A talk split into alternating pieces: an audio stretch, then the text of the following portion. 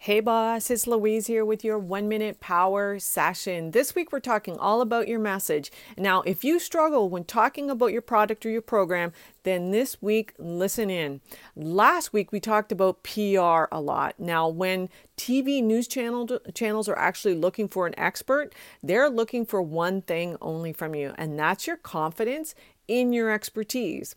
How you become a brand in demand is by repeating your differences in your messaging over and over. You'll create unshakable confidence as you do this. Now, your verbal tagline will end the actual thought. So, like for instance, just do it is Nike's, or 15 minutes can save you 15% um, on car insurance. Well, we know which one that one is. So, in Coca Cola, for instance, is taste the feeling. Now, your tagline should be able to stand on its own if possible. It needs to be memorable and portable, like be a brand in demand. Create your own tagline. Want to learn more on how to build a brand that's in demand so that clients are actually chasing you? Go over to louisecorville.com to learn more. Thanks so much for listening. Bye for now.